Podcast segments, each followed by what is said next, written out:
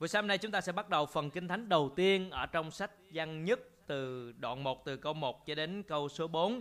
Chúng ta biết rằng đây là sách do sứ đồ Giăng viết. Ông là một trong mười hai môn đồ của Chúa. Ông đi theo Chúa và là có là người có một biệt danh rất đặc biệt, đó là người được Chúa yêu. Trong mười hai môn đồ của Chúa thì Giăng cũng được ở trong một nhóm ba môn đồ thân cận với Chúa, cùng với Phi-rơ và Ga-cơ, thường xuyên được trải nghiệm gặp gỡ Chúa trong những khoảnh khắc đặc biệt. Và trên khi Chúa Giê-xu trên thập tự giá, trong khoảnh khắc cuối cùng của Chúa Giê-xu, thì Ngài nói với Giăng rằng hãy chăm sóc Mary và xem Mary như là mẹ của mình. Thì Giăng đã nhận Mary về để chăm sóc cho đến khi Mary qua đời. Và sứ đồ Giăng cũng là một sứ đồ đặc biệt vì ông là người sống lâu nhất trong vòng tất cả các sứ đồ. Trong khi ông viết các sách uh, thư tín và sách khải huyền thì ông là người còn lại cuối cùng, bởi vì lúc đó các sứ đồ khác đã bị uh, tuận đạo, đã chết vì danh của Chúa. Và sứ đồ Giăng ở tại đảo Bát-mô uh, trong tuổi già của mình để chép sách khải huyền. Cho nên đây là một uh, sứ đồ rất là nhiều cái khoảng thời gian ở với Chúa, được Chúa yêu, trải nghiệm Chúa một cách đặc biệt, kinh nghiệm những chiều kích khác nhau ở trong hành trình theo Chúa. Cũng là người sống cuối cùng lâu nhất trong hành trình trên đất để học đòi đức tin nơi Chúa Giê-xu. Cho nên những sự dạy dỗ của Giăng sẽ đem đến những sự khích lệ, nâng đỡ đời sống cho chúng ta. Và với thư Giăng nhất này thì là một thư tín rất ngắn, chỉ có năm đoạn mà thôi. Đây là một thư tín rất là đặc biệt để bày tỏ về giá trị thuộc linh, những chân lý thuộc linh sâu sắc. Và sứ đồ Giăng thì dùng những từ ngữ rất là ngắn gọn, xúc tích, nhưng mạnh mẽ, đầy quyền uy và rất rõ ràng. Chúng ta sẽ thấy những cách mà sứ đồ Giăng dùng từ rất là ngắn gọn ở trong các uh, trong thư tín của mình. Chúng ta sẽ đến phần đầu tiên này với chủ đề mối tương giao. Buổi sáng nay chúng ta sẽ nói về mối tương giao, và đây cũng chính là chủ đề của toàn bộ sách thư tín Giăng nhất này. Ông đang giới thiệu cho chúng ta, bày tỏ cho chúng ta và giúp đỡ cho chúng ta, những người con của Chúa cần học biết về mối tương giao để chúng ta sống ở trong mối tương giao đó với Chúa của chúng ta. Bắt đầu à, có ba điều để chúng ta cùng học buổi sáng nay. Thứ nhất đó là trọng tâm mối tương giao, thứ hai bước vào mối tương giao, và cuối thứ ba đó là kết quả mối tương giao. Chúng ta đi phần đầu tiên là trọng tâm mối tương giao. Chúng ta bắt đầu câu số một. Nói về lời sự sống là điều đã có từ ban đầu, điều chúng tôi đã nghe, điều mắt chúng tôi đã thấy, điều chúng tôi đã chiêm ngưỡng và tay chúng tôi đã chạm đến. Câu số hai. Sự sống này đã được bày tỏ, chúng tôi đã thấy và làm chứng, nên chúng tôi công bố cho anh em sự sống đời đời vốn ở với Đức Chúa Cha và đã được bày tỏ cho chúng tôi. Ở đây sứ đồ Giăng bước vào trong thư tín của mình rất nhanh chóng, không có trình bày về tác giả hay độc giả, bởi vì đối tượng mà Giăng đang muốn nói đến không phải là một người mới mẻ, nhưng mà là người đã có đức tin, đã trải nghiệm Chúa và có mối liên hệ với ông. Cho nên ông viết thư tín này gửi cho các cơ đốc nhân đã có sẵn mối liên hệ ở trong Chúa. Cho nên ông đi rất nhanh chóng vào sứ điệp mà ông muốn nhắc nhở đời sống con cái của Chúa, đó là trọng tâm mối tương giao. Và chúng ta cũng vậy, ngày hôm nay chúng ta, những người ngồi đây là những người tin Chúa, chúng ta đã biết Chúa, có đời sống thuộc linh, bước đi với Chúa. Như vậy thì trọng tâm mối tương giao của chúng ta trong hành trình theo Chúa đó là gì? Ông bắt đầu rất là nhanh chóng, đó là nói về lời sự sống. Ông nói về lời sự sống là điều đã có từ ban đầu. Rồi những từ, từ tiếp theo ở trong phần Kinh Thánh này chúng ta thấy rằng lời sự sống, câu số hai thì sự sống này, rồi sự sống đời đời. Những chữ này cho chúng ta biết rằng Giăng đang muốn nói về ai? Giăng đang muốn nói về Chúa Giê-xu, Ngài chính là lời sự sống. Giăng gọi một danh hiệu của Chúa Giê-xu khác nữa, đó là sự sống hay lời sự sống. Và khi Chúa Giê-xu còn đến đất thì Ngài đã từng phán rằng ta là sự sống lại và sự sống. Hay là trong sách Giăng, Tin lành Giăng của mình thì mở đầu sách Giăng, Giăng cũng đã nói rằng ban đầu có ngôi lời, ngôi lời ở cùng Đức Chúa Trời và ngôi lời là Đức Chúa Trời. Cho nên Giăng trở lại với phúc âm mà mình đã viết, và bây giờ ông gửi thư tín này với những người đã tin Chúa để khẳng định rằng chúng ta có lời sự sống, chúng ta có sự sống, chúng ta có sự sống đời đời. Và những chữ này đang nói về Chúa Giê-xu, một danh hiệu khác của Ngài. Và người ở trong mối tương giao phải hiểu rằng trọng tâm của mối tương giao chính là lời sự sống, là Chúa Giê-xu của chúng ta. Đây là điều đã có từ ban đầu. Giăng nói với chúng ta rằng lời sự sống là điều đã có từ ban đầu. Câu hai, lời sự sống đã được bày tỏ. Chúa Giê-xu là trọng tâm của phúc âm trọng tâm của tin lành, Ngài là lời sự sống, và điều này đã được bày tỏ. Có nghĩa là gì? Không phải là điều chúng ta nghĩ ra. Chúa Giê-xu không phải là một sản phẩm của con người nghĩ ra. Tin lành phúc âm mà chúng ta đang tin không phải là một giáo điều, giáo thuyết của một người nào đó viết lại hay để lại cho chúng ta, mà là đây là điều đã có từ ban đầu. Ban đầu có ngôi lời, và đây là điều đã được bày tỏ. Đây là tin lành từ trời, phúc âm từ trời được bày tỏ cho nhân loại này qua Chúa Cứu Thế Giê-xu. Cho nên nếu anh chị em ở trong một mối tương giao thì phải hiểu rằng chúng ta đang ở trong Chúa Giê-xu, với Chúa Giê-xu và với một mối liên hệ với Ngài, và với những gì chúng ta học biết về Chúa phải được bày tỏ từ Kinh Thánh, từ chính Chúa Giê-xu, không phải từ những gì chúng ta nghĩ về Ngài. Và chúng ta phải hiểu rằng mối tương giao của chúng ta với Chúa rất đặc biệt. Nó không giống với các tôn giáo khác. Các tôn giáo khác là một hình thức, là một sự trao đổi, là một sự cầu may. Các người, những người họ đến cúng kính đó là họ mong đem những cái vật của họ đến cúng với những thần thánh của mình, và mong nhận lại những phước hạnh từ thần thánh đó ban cho họ. Rồi tới khi họ gặp những khó khăn thách thức trong cuộc sống thì họ lại càng đến để tìm khấn với những vị thần của mình. Nhưng đến khi bình an thuận lợi thì những thần đó bị bỏ rơi vào trong quên lãng. Nhưng mà chúng ta với Chúa có phải như vậy không? Có phải rằng chúng ta sẽ có một mối tương giao, đó là tìm đến Chúa Giê-xu để Ngài là trọng tâm cuộc đời của mình khi bão tố xảy đến trong cuộc đời của mình. Nhưng khi bão tố đã qua đi thì chúng ta quên mất Ngài là ai. Có phải chúng ta đang rơi vào trong tình trạng đó hay không? Giăng nói với chúng ta rằng sự sống này, sự sống đời đời, lời sự sống này là điều đã được bày tỏ từ trên trời đến với chúng ta, là điều đã có từ ban đầu. Và chúng ta phải biết rằng đó là sự mặc khải từ Chúa. Chúng ta nhận lấy và ở trong mối tương giao đó. Rồi ông nói tiếp điều gì? Ông nói tiếp đó là đây là điều mà chúng tôi đã nghe, điều mắt chúng tôi đã thấy, điều chúng tôi đã chiêm ngưỡng và tay chúng tôi đã chạm đến. Mắt để nghe, mắt, mắt để tai để nghe, mắt để thấy. Sự chiêm ngưỡng đó là một cái trải nghiệm sâu sắc hơn, và tay đã được chạm đến. Giăng đang nói về việc kinh nghiệm Chúa một cách cá nhân ở trong mối tương giao này. Và mỗi chúng ta đang ở trong mối tương giao với Chúa phải có được sự trải nghiệm Chúa một cách cá nhân. Chúng ta sẽ không được giống như Giăng.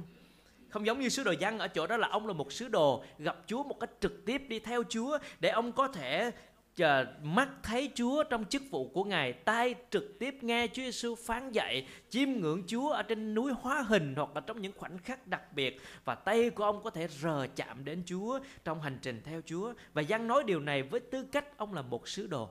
Vì ông nói điều này để đó, bởi những điều này, bởi tư cách này, bởi trải nghiệm này, tôi viết điều này cho anh em. Với tư cách là một sứ đồ, là người viết lời của Chúa, viết Kinh Thánh cho chúng ta, ông cần phải có những trải nghiệm đó. Nhưng mà với chúng ta, sự trải nghiệm của chúng ta có thể khác hơn. Nhưng mà chúng ta đều phải có một cái sự trải nghiệm, kinh nghiệm Chúa ở trong đời sống của mình. Trọng tâm của mối tương giao chính là Chúa Giê-xu. Và nếu chúng ta ở trong mối tương giao, chúng ta phải trải nghiệm Chúa Giê-xu, phải kinh nghiệm Chúa Giê-xu, phải trải nghiệm sự hiện diện của Chúa, sự thăm viếng của Chúa, để chúng ta thấy Chúa, nghe Chúa, chiêm ngưỡng Chúa và chạm đến Chúa ở trong cách mà Ngài muốn bày tỏ cho chúng ta. Cho nên niềm tin về Chúa Giê-xu, niềm tin về tin lành, niềm tin về phúc âm không phải là một niềm tin mơ hồ mà xa rời với thực tế. Nhưng mà chúng ta thấy rằng đây là niềm tin mà Giăng có thể nghe, thấy, chiêm ngưỡng và chạm đến. Nó không phải là một giả thuyết, nó không phải là một quan điểm, mà nó là điều đã được bày tỏ. Lời sự sống đã được bày tỏ cho chúng ta. Đó là Chúa Giê-xu. Ngài là trọng tâm của mối tương giao. Giăng đã nói lặp đi lặp lại rất nhiều về cụm từ này khi mở đầu sách của mình. Những cụm từ đã nghe, đã thấy, để cho chúng ta thấy rằng sự quý báu, sự trân trọng khoảnh khắc được trải nghiệm với Chúa. Sự quý báu của chúng ta ở với Chúa, kinh nghiệm, trải nghiệm với Chúa, đó là điều vô cùng tuyệt vời dành cho những người bước đi với Chúa. Giăng có trải nghiệm đó, và Giăng nói rằng chúng ta có thể trải nghiệm đó khi chúng ta hiểu rằng trọng tâm của mối tương giao, hay là trọng tâm của tin lành, của phúc âm của chúng ta chính là Chúa Giê-xu. Và chúng ta biết rằng không có Chúa Giê-xu thì không có mối tương giao với Đức Chúa Trời. Qua Chúa Giê-xu, Ngài đã đem chúng ta đến sự hòa giải với Đức Chúa Trời, không còn sự ngăn cách nữa để dẫn chúng ta đến với Chúa. Rồi chúng ta đi tiếp, điều thứ hai mà Giăng muốn nói với chúng ta đó là bước vào mối tương giao trong câu số ba.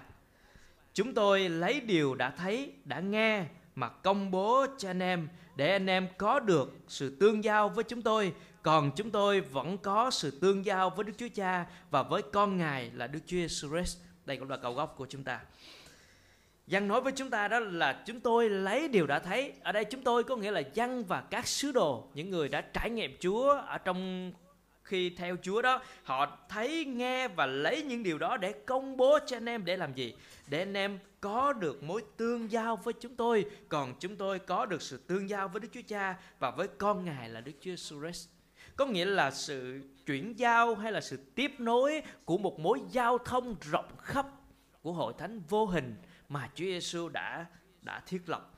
Ông Giăng nói rằng chúng tôi lấy điều đã thấy, đã nghe để công bố cho anh em, để qua lời công bố, qua lời Kinh Thánh đã ghi chép đó, anh chị em bước vào mối tương giao hay là giao thông với chúng tôi. Ở đây đang nói về một hội thánh vô hình. Chúng ta bước vào một mối giao thông với nhau về hội thánh vô hình và cả hội thánh hữu hình trong sự tương giao của những người biết Chúa với nhau. Rồi ông nói tiếp đó là còn chúng tôi thì sao? Thì chúng tôi tương giao với Đức Chúa Cha và Đức Chúa Con. Có nghĩa là chúng ta đang nói về khía cạnh của sự tương giao hai chiều mà Chúa Giê-xu đã đem đến. Bước vào mối tương giao hai chiều của thập tự giá. Chiều dọc đó là mối tương giao giữa chúng ta với Chúa. Mà Giăng nói rằng chúng tôi đang ở trong sự tương giao với Đức Chúa Cha và với con Ngài là Đức Chúa Jesus. Đó là chiều dọc của thập tự giá. Và Chúa Jesus đến để chết trên thập tự giá đó là để đem cái chiều dọc đó cho đời sống chúng ta được kết nối với Đức Chúa Trời. Và chúng ta cần phải bước vào trong mối tương giao này. Nếu không bước vào trong mối tương giao sẽ không trải nghiệm, không kinh nghiệm, không gặp gỡ Chúa một cách riêng tư và cá nhân được. Cho nên mỗi một người chúng ta phải khao khát để chúng ta bước vào mối tương giao này và ở trong liên tục ở trong mối tương giao này, sống động ở trong mối tương giao. Như Giăng nói rằng chúng tôi luôn ở trong mối tương giao. Và Chúa Giê-xu cũng nói điều đó. Chúa Giê-xu nói rằng giống như con ở trong Cha, Chúa Giê-xu liên tục ở trong cái mối giao thông với Đức Chúa Cha khi Ngài thi hành chức vụ. Và cái mối tương giao này cũng nói về chiều ngang của thập tự giá, đó là sự kết nối giữa con người với con người, kể cả hội thánh vô hình và hội thánh hữu hình, hội thánh khắp nơi trên toàn cầu, trên mọi thời đại, và hội thánh hữu hình là hội thánh địa phương ở trong một cái thời điểm nhất định nào đó. Và chúng ta cần có mối tương giao chiều ngang này. Bởi vì sao? Bởi vì sự tội lỗi đã làm cho con người gãy đổ mối tương giao. Adam và Eva đã đổ thừa cho nhau khi đối diện với Chúa. Con người Cain có thể giết em mình vì sự ganh ghét. Và tội lỗi tràn ngập trong thế gian. Con người không muốn tương giao với nhau và làm gãy đổ mối tương giao. Và thậm chí con người tương giao với nhau rất là có nhiều cái sự mưu lợi ở trong đó. Có thể ngoài mặt thì rất tươi cười, nhưng mà trong lòng thì không biết như thế nào, đúng không? À, cho nên chúng ta phải biết rằng cái mối tương giao con người gãy đổ. Và xã hội này rất nhiều cái vấn đề diễn ra khi mối tương giao giữa con người với con người. Nhìn trên bề mặt thì rất ổn, nhưng đằng sau đó người ta gọi là đâm sau lưng, đúng không ạ? Và trong hội thánh vẫn có những tình trạng đó. Chúng ta bằng mặt với nhau nhưng không bằng lòng. Nhưng mà chúng ta phải hiểu rằng bước vào trong mối tương giao là để Chúa giải quyết tâm lòng của chúng ta với Chúa và với nhau. Như chúng tôi vẫn đang tương giao với Đức Chúa Cha và với con Ngài là Chúa Giê-xu, và anh chị em có thể tương giao với chúng tôi. Giăng nói rằng những người đọc thư tín của ông, nghe thư tín của ông, học lời Chúa đó có thể bước vào mối tương giao với chính ông. Vì sao? Vì chiều ngang của thập tự giá đã được giải quyết cái vấn đề của con người với con người trong sự bất hòa.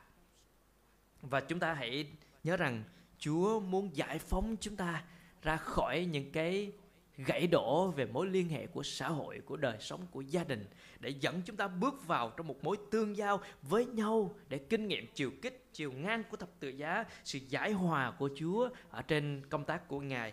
Chúng ta có thể nhớ lời Chúa trong Philip nói rằng vậy, nếu trong Đấng Christ có sự khích lệ nào, nếu trong tình yêu thương có sự an ủi nào, nếu trong Thánh Linh có sự thông công nào, nếu có lòng yêu thương và cảm thông, thì anh em hãy hiệp ý với nhau, đồng tình yêu thương, đồng tâm trí, đồng tư tưởng mà làm cho tôi vui mừng trọn vẹn. Phaolô cũng đồng tư tưởng với Giăng khi nói về một mối tương giao hay là giao thông với nhau trong vòng cộng đồng Cơ Đốc. Trong Chúa Giê-xu, trong Đấng Christ, chúng ta có tình yêu thương, có sự khích lệ, có sự an ủi, có sự cảm thông. Và nếu chúng ta đang có những điều đó bởi sự chết của Chúa Giê-xu, bởi sự chuộc tội của Chúa Giê-xu, bởi ân điển của Chúa Giê-xu, thì hãy bày tỏ điều đó trong mối tương giao với nhau, ở trong tình yêu thương, trong đồng tâm trí, đồng, đồng tư tưởng hiệp nhất với nhau. Và chúng ta có điều đó. Hãy bày tỏ điều đó trong mối tương giao với nhau. Và hãy bày tỏ điều đó trong mối tương giao với Chúa, ở trong sự khăng khít gần gũi với Chúa. Bởi vì cái mối tương giao với nhau chỉ được giải quyết khi con người có được mối tương giao với Chúa. Vì Adam và Eva đã phạm tội, đã gãy đổ mối tương giao với nhau, gãy đổ mối tương giao với Đức Chúa Trời. Và qua Đấng Christ Giê-xu chuộc lại chiều dọc của thập tự giá đó. Và những người nào bước vào trong sự trải nghiệm, sự giải hòa với Đức Chúa Trời trong chiều dọc của thập tự giá thì mới kinh nghiệm được chiều ngang của thập tự giá trong sự giải hòa với nhau. Cho nên xin Chúa Cha chúng ta mỗi một người phải bước vào mối tương giao này, ở trong mối tương giao này, và để mối tương giao này sống động, mạnh mẽ và đầy trọn ở trong đời sống của chúng ta. Điều thứ ba chúng ta sẽ nói với nhau ở đó là kết quả mối tương giao. Câu số bốn: chúng tôi viết điều này cho anh em để niềm vui của chúng ta được trọn vẹn. Chúng tôi viết cho anh em để niềm vui của chúng ta được trọn vẹn. Giăng nói rằng ông và một những người theo Chúa, các sứ đồ viết những điều này cho các tín hữu. Và khi tín hữu nhận lãnh những điều này thì chúng ta, các tín hữu đó cùng với các sứ đồ trải nghiệm một niềm vui trọn vẹn. Và chúng ta biết rằng vui mừng là một đặc tính đặc biệt, nổi bật và khác biệt của Cơ Đốc dân, Cơ Đốc giáo với các tôn giáo khác. Tôi không biết rằng có bao nhiêu tôn giáo trải nghiệm được niềm vui mừng, nhưng mà cũng có rất nhiều tôn giáo có sự âu sầu ở trong đời sống thực hành đức tin của các tôn giáo. Nhưng mà riêng Cơ Đốc giáo thì Chúa gọi chúng ta đến sự vui mừng. Và sự vui mừng này là một chiều kích rất đặc biệt. Nó vượt lên trên những chuyển biến, chuyển động ở bên ngoài. Sự vui mừng này bao gồm cả lúc chúng ta vui với những thuận lợi mà Chúa ban cho, chúng ta vui với những nghịch cảnh đang diễn ra trong cuộc đời của chúng ta. Chúng ta vui mừng ngay khoảnh khắc mà chúng ta biết mình tội lỗi, ăn năn với Chúa, và sau đó vẫn là một khoảnh khắc vui mừng. Cho nên cái chiều kích của sự vui mừng Cơ Đốc giáo đó là một chiều kích nó hiện diện trong đời sống của chúng ta. Và chúng ta có thể trải nghiệm niềm vui này trong mọi khía cạnh và mọi khoảnh khắc. Chúng ta có còn nhớ trong sách Nê-mi chúng ta học, khi dân sự của Chúa nghe lời Chúa thì sao? Họ khóc, họ ăn năn. Nhưng sau đó thì Nê-mi nói rằng hãy đứng lên, hãy vui mừng đi, hãy trao cho nhau những phần quà, hãy lau ráo những giọt nước mắt đó. Cho nên niềm vui của Cơ Đốc nhân là niềm vui mà đến từ Chúa, vượt lên trên tất cả những hoàn cảnh. Và niềm vui này là niềm vui thật và niềm vui lâu dài. Tôi không nói rằng trong cuộc sống sẽ không có niềm vui, bởi vì chúng ta sẽ có rất nhiều niềm vui khác nhau. Một đứa trẻ chào đời trong một gia đình, một ngày sinh nhật của một ai đó, hay là một cái khoảnh khắc chúng ta à, nhận được một món quà, chúng ta đều vui. Trong cuộc sống sẽ có rất nhiều niềm vui, chúng ta không thể khước từ. Nhưng chúng ta biết rằng đó không phải là niềm vui lâu dài cho đời sống của chúng ta. Chỉ có duy nhất trong Chúa Giê-xu, trong mối tương giao với Ngài, chúng ta mới trải nghiệm được niềm vui thật và niềm vui lâu dài, vượt lên trên mọi biến cố, chuyển động ở trong đời sống, trong lịch sử nhân loại của chúng ta. Và Giăng nói rằng viết điều này cho anh em là điều gì? Ông viết về mối tương giao, về sự sống, về lời sự sống, về, về sự sống đời đời cho chúng ta, về Chúa Giê-xu, về tin lành, về phúc âm. Những điều đó sẽ làm cho chúng ta có niềm vui trọn vẹn. Vì niềm vui trọn vẹn đó đang nói về sự sống và sự sống đời đời trong Chúa Giê-xu. Và khi chúng ta kinh nghiệm, trải nghiệm sự sống thật của Chúa và sự sống đời đời ở trên thiên đàng, trong tương lai, thì trong cuộc sống trên đất này, tất cả những gì đang diễn ra nó chỉ là một điều rất nhỏ so với cõi đời đời. Vì vậy chúng ta nhìn về cõi đời đời, chúng ta kinh nghiệm niềm vui đầy trọn mà Chúa ban cho chúng ta. Chúng ta có thể hỏi rằng chúng ta có đang vui không? Và niềm vui đó có đang trọn vẹn trong đời sống theo Chúa của chúng ta hay không? À, xin Chúa cho chúng ta thấy được kết quả của mối tương giao. Nếu chúng ta đang thiếu hụt niềm vui, không trải nghiệm niềm vui đầy trọn ở trong cuộc sống của mình, thì chúng ta phải trở lại mối tương giao với Chúa Giê-xu. Hãy đến với Chúa Giê-xu, hãy khăng khít với Ngài, hãy trải nghiệm Chúa, hãy gần Chúa. Chúng ta có biết bài hát Giáng sinh, khi Giáng sinh về thì chúng ta nói rằng trần gian tăm tối, tìm đâu thấy niềm vui, đúng không? Sầu tràn muôn lối, khơi đớn đau lòng người. Và Chúa Giê-xu đến thì đem đến sự vui cười, sự niềm vui cho mỗi đời sống của chúng ta. Và hãy chuẩn bị tấm lòng của mình với Chúa. Hãy trở lại trong một mối tương giao với Chúa, để mối tương giao đó sống động, đầy trọn, và chúng ta trải nghiệm niềm vui mà khác biệt với những niềm vui chúng ta trải nghiệm thông thường trong cuộc sống. Ở trong Thi Thiên mười sáu, một Thi Thiên nói về Chúa Giê-xu. Thi Thiên đó nói như thế này: Chúa sẽ chỉ cho con biết con đường sự sống. Trước mặt Chúa có trọn niềm hoang lạc, bên phải Chúa có điều vui sướng vô cùng. Một vị vua của một đất nước trải nghiệm điều hoang lạc và vui sướng không phải với những thú vui đời này, nhưng với chính Chúa Giê-xu. Và chúng ta phải biết rằng trong cuộc sống sẽ có niềm vui tạm thời, có niềm vui ảo tưởng, nhưng mà cũng có niềm vui trong Chúa, đó là niềm vui trọn vẹn. Cho nên khích lệ các con cái Chúa phải tìm kiếm niềm vui trọn vẹn này. Những niềm vui tạm thời ảo tưởng nó chỉ ngắn hạn và nó sẽ bay mất đi. Cho nên hãy trải nghiệm niềm vui trọn vẹn với Chúa. Và trong sách Tin lành Giăng, cũng là sứ đồ Giăng viết lại một trải nghiệm với Chúa Giê-xu khi những lời dạy dỗ cuối cùng của Chúa Giê-xu trước khi bước lên thập tự giá. Thì Chúa Giê-xu nói rằng: ta nói với các con những điều này để niềm vui của ta ở trong các con và niềm vui của các con được trọn vẹn.